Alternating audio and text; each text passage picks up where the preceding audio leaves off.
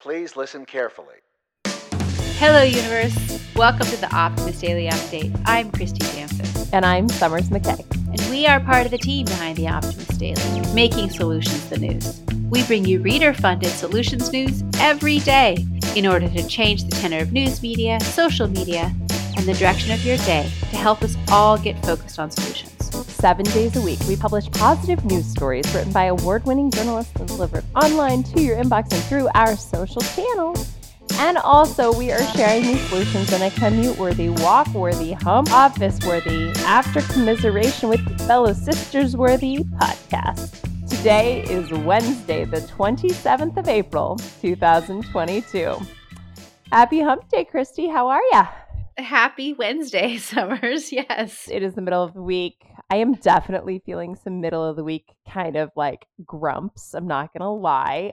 I had this kind of funny thing happen yesterday. And it's not that funny. It was just, you know, we talk a lot about aging, we talk a lot about being parents and surviving in this crazy world. And I have been on a path to just kind of stepping into this new chapter of my 44 year old self.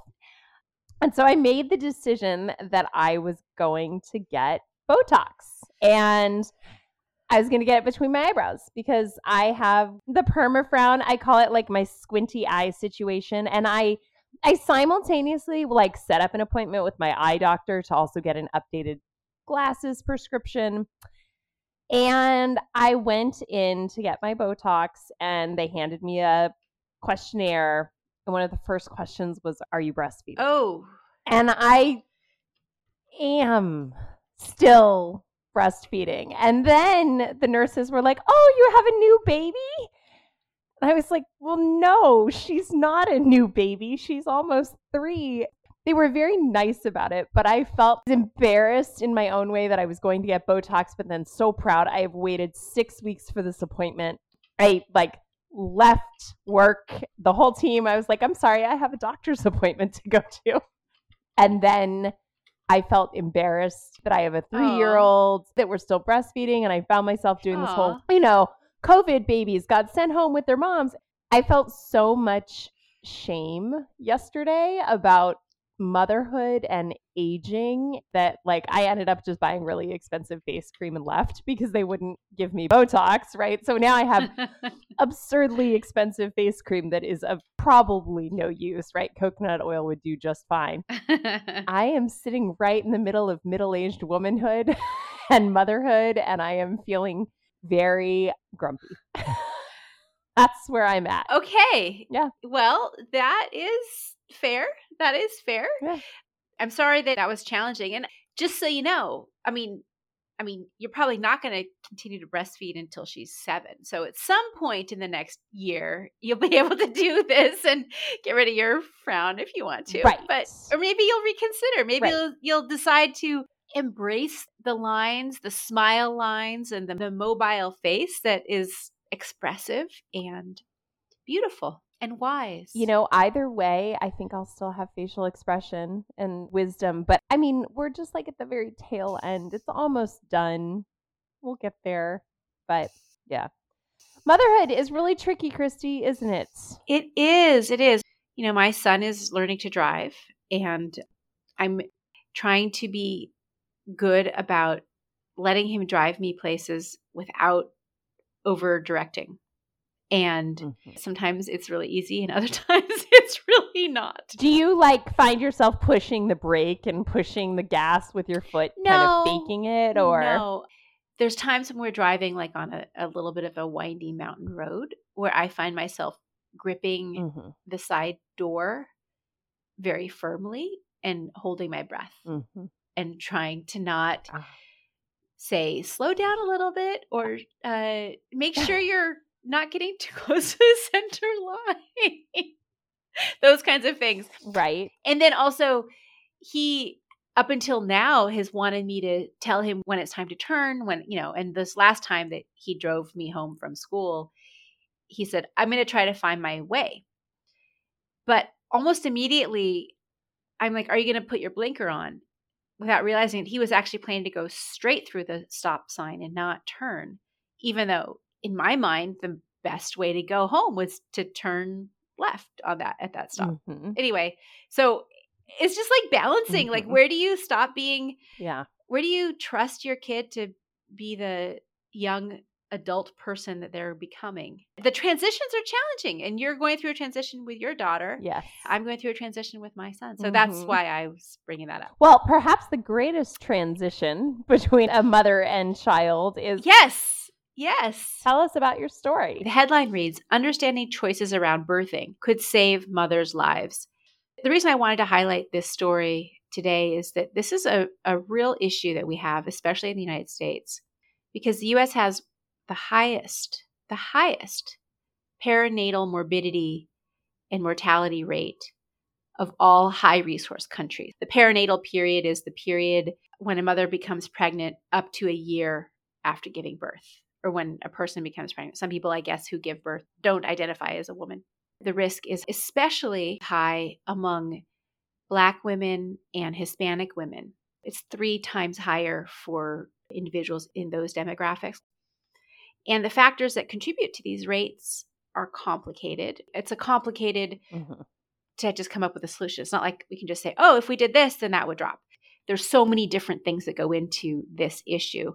Previously, studies have focused on some of these individual factors and have not looked at the systemic challenges and all of the factors that influence it. And so that's what this article is about a study that came out of Boston College that was kind of a meta analysis of Mhm. the data Mhm. from 23 different published studies around the topic, which explore the decision making factors that impact choices around birthing.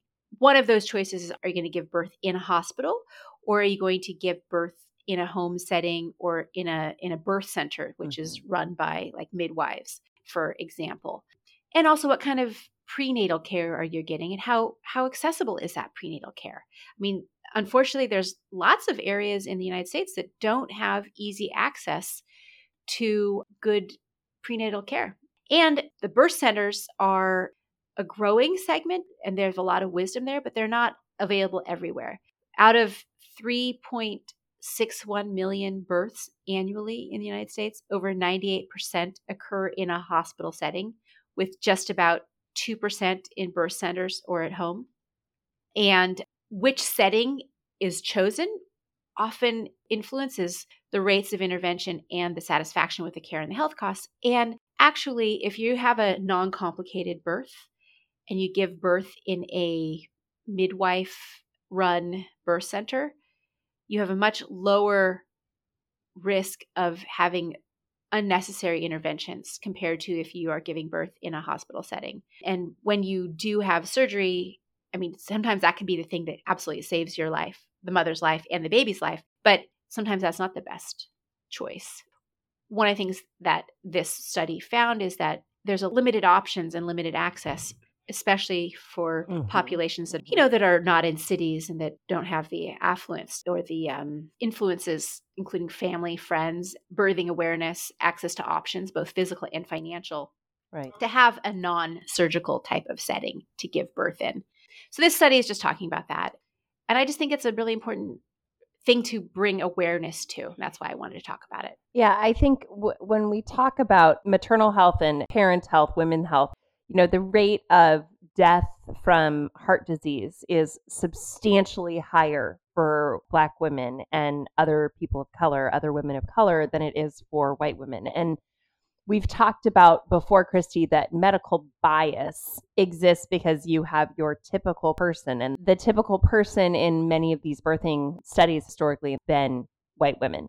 And that ongoing unintended prejudice of a medical system and the ramifications of the disparity in care and the Mhm. disparity of solutions has legacy effects and really can affect populations. This story really speaks to me. And I know throughout the course of this month and into the next month and throughout the course of this week, we're going to be talking about allyship and understanding that when we think about the challenges that populations face, we have to just straight up look at them, not with sort of defense, but instead observation. And that's what I really like about this story is it's noting observation and it's saying, okay, and so we need to do better. So that is definitely a story that I think is well done. Okay, so we'll move on to the next one, which is far less complicated subject, still in the birds and the bees. Decent transition there. My headline today reads Six Ways to Encourage Pollinating Bees in Your Garden. Now, we all know it's No Mow May coming up. I am a big birds, bees, and bugs girl.